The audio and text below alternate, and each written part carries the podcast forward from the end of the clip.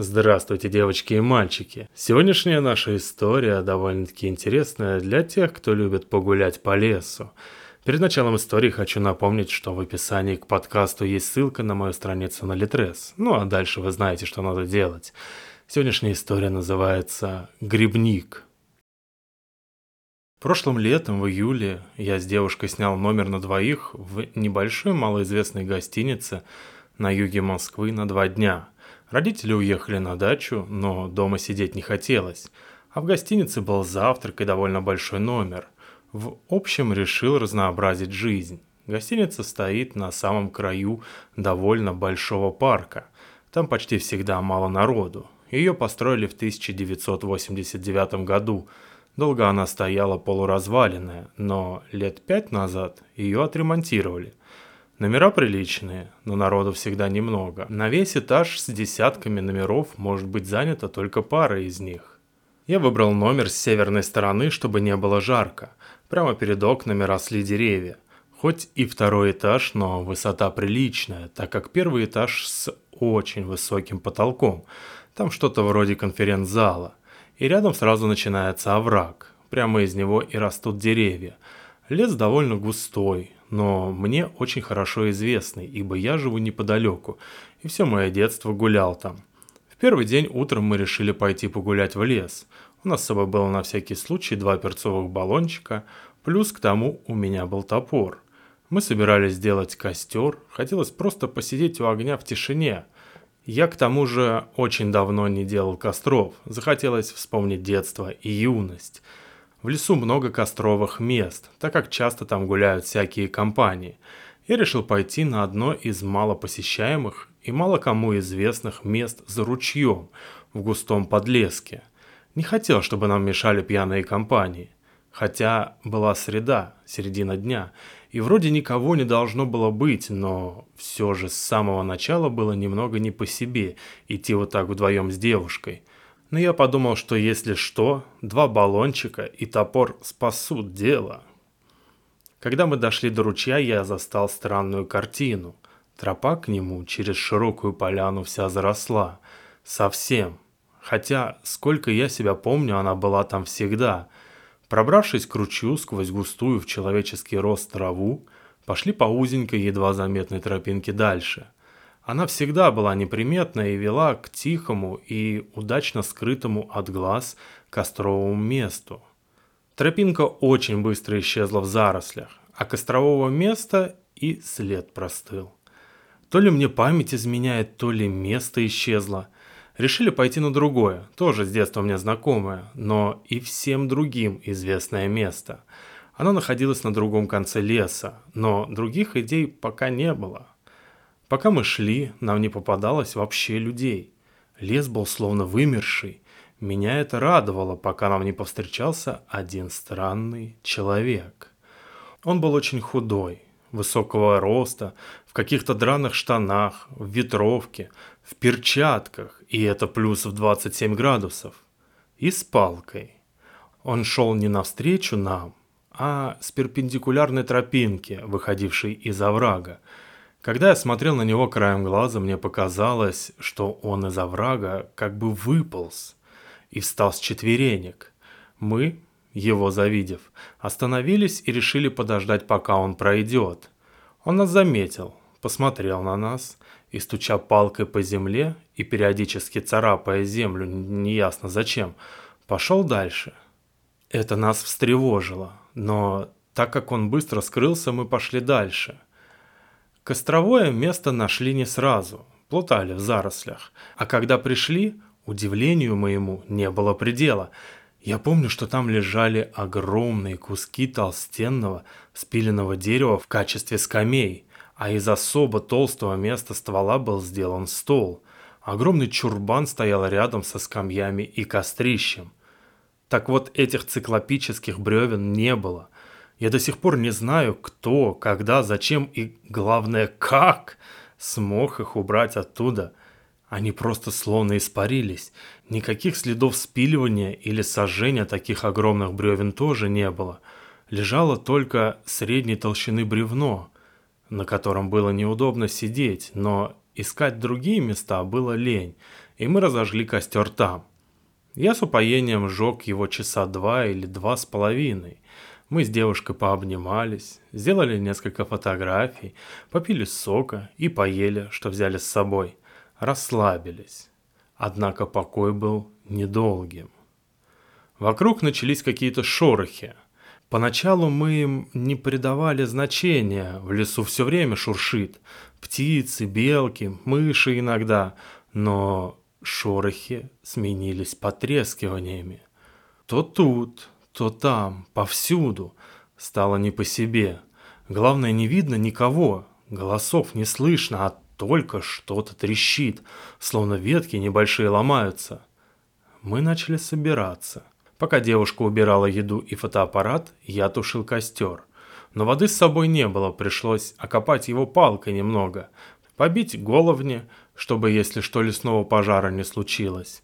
Все это время мы настороженно озирались по сторонам. Когда костер вроде бы был потушен, мы начали потихоньку уходить. Однако тропа, по которой мы пришли, все не попадалась. Я не могу описать, как я был удивлен и в скорости напуган. Потрескивания продолжались где-то в отдалении, но я понимал, что что-то не так. Я с детства знаю этот лес, нам надо было пройти метров 20-25 до тропы – Вместо нее мы наткнулись на треугольную глубокую яму с отвесными стенками, вырытую прямо среди деревьев. Она была заполнена совершенно грязной и мутной серо-зеленой водой, в которой плавали листья и какая-то пыль. Я не очень удивился, ибо в 90-е годы местные толкиенисты понастроили в лесу много чего, потом бросили. И все это так и гниет до сих пор – Настораживало то, что рядом с ямой в грязи были свежие следы, ведущие в направлении, откуда мы пришли, а еще виднелись какие-то беспорядочные борозды, большей частью по форме дуги. Я минуту озирался, потом бросил еще один взгляд на яму и решил, что надо побыстрее уходить отсюда. Мы рванули в направлении, ощущавшемся мною как верное, и вышли вскоре на тропу, однако совсем не на ту, которую я ожидал. Я так и не понял, как мы оказались там, где оказались. Тем не менее, место я узнал, и мы успешно вышли из леса и вернулись в гостиницу. Страх исчез, и мы отлично провели вечер. Когда начало темнеть, девушка, глядя в окна, сказала, что ей страшновато вот так проводить ночь на краю леса, в почти пустой гостинице. Я внезапно понял, что мне тоже страшновато. Мы занавесили все окна, закрыли их, и дверь на балкон тоже. У нас был балкон в номере. Стало как-то спокойнее. Скоро мы легли спать и уснули. Часа в 4 утра я от чего-то резко проснулся и увидел странную картину. Включен телевизор. Но по каналу ничего не передают, там просто мелькание черных-белых точек.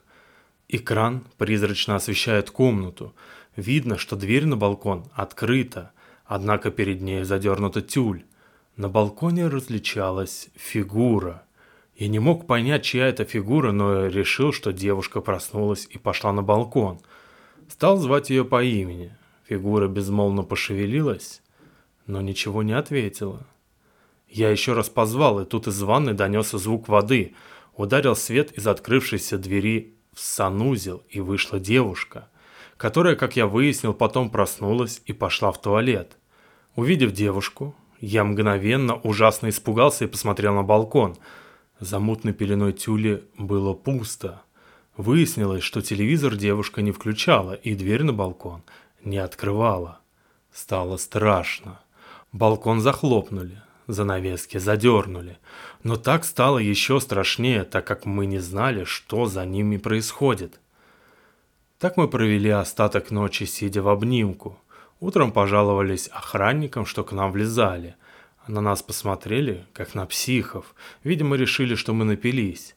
Осмотр балкона не выявил ничего подобного, что заставило нас не оставаться на вторую ночь. На стене между балконом и окном были глубокие борозды, процарапанные в бетоне и ведшие от нашего этажа вниз к оврагу. Я точно помнил, что накануне их не было, ибо долго стоял вечером на балконе и смотрел по сторонам. Мы пошли ко мне, Как я уже говорил, я живу недалеко. И решили сидеть у меня до вечера, а ночью поехать к девушке в общагу. Однако в последний момент ей позвонили, и выяснилось, что места там не будет. К счастью, я уговорил родителей не приезжать в тот вечер, и мы остались у меня. Легли спать в большой комнате. Было как-то не по себе. Уснуть мы не успели. Часа в два ночи я отчетливо услышал под окном, живу я на четвертом этаже, шаги и стук палки по асфальту. Я потихоньку выглянул в окно. Ничего. Стоял так минут двадцать. Тишина.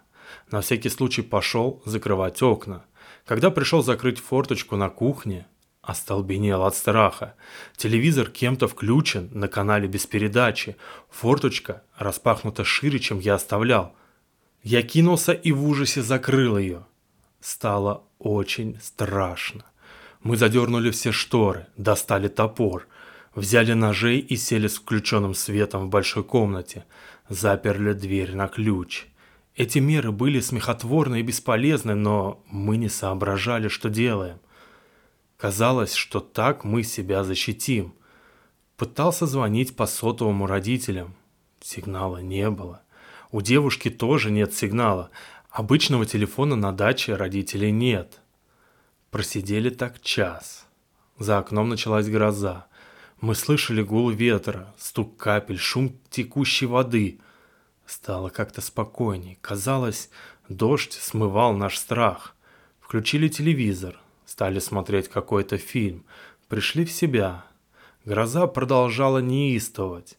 Вдруг по экрану телевизора пошли помехи, картинка стала черно-белой, потом медленно растворилась в мелькании точек. Ощущение жути, накрывшее нас, было невообразимым. Начали дрожать оконные стекла, а потом мы услышали это. Испытанный нами ужас трудно описать. Наверное, так чувствуют себя загнанные звери. В окно били. Прямо в стекло. Настойчиво. Стекло почему-то не разбивалось и продолжало дрожать и дребезжать. Занавески были задернуты. И было особенно страшно от того, что мы не видели, что за ними. Наконец я в полном ошалении, взяв топор, подполз к громыхающему окну ползком и резко отдернул снизу одну занавеску, в надежде обнажить пустое окно и ветки березы, бьющиеся в него от ветра. Я сам лежал под подоконником и не видел, что я открываю. Но девушка, сидевшая посреди комнаты, увидела это. Я видел ее лицо в этот момент, и это было самое страшное, что я видел в жизни. Ее лицо исказилось безумным ужасом, и она издала невыносимый и кошмарно громкий вопль. В ту же секунду я услышал какой-то скрежет. Еще один. Последний. Удар в стекло, и все стало тихо. Через несколько секунд изображение на телевизоре вернулось.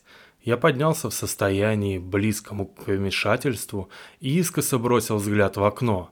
Там стояла тихая летняя ночь. Стекло было сухим, там не было никакого дождя, небо было ясным и звездным. Как я выяснил, той ночью не шло никакого дождя.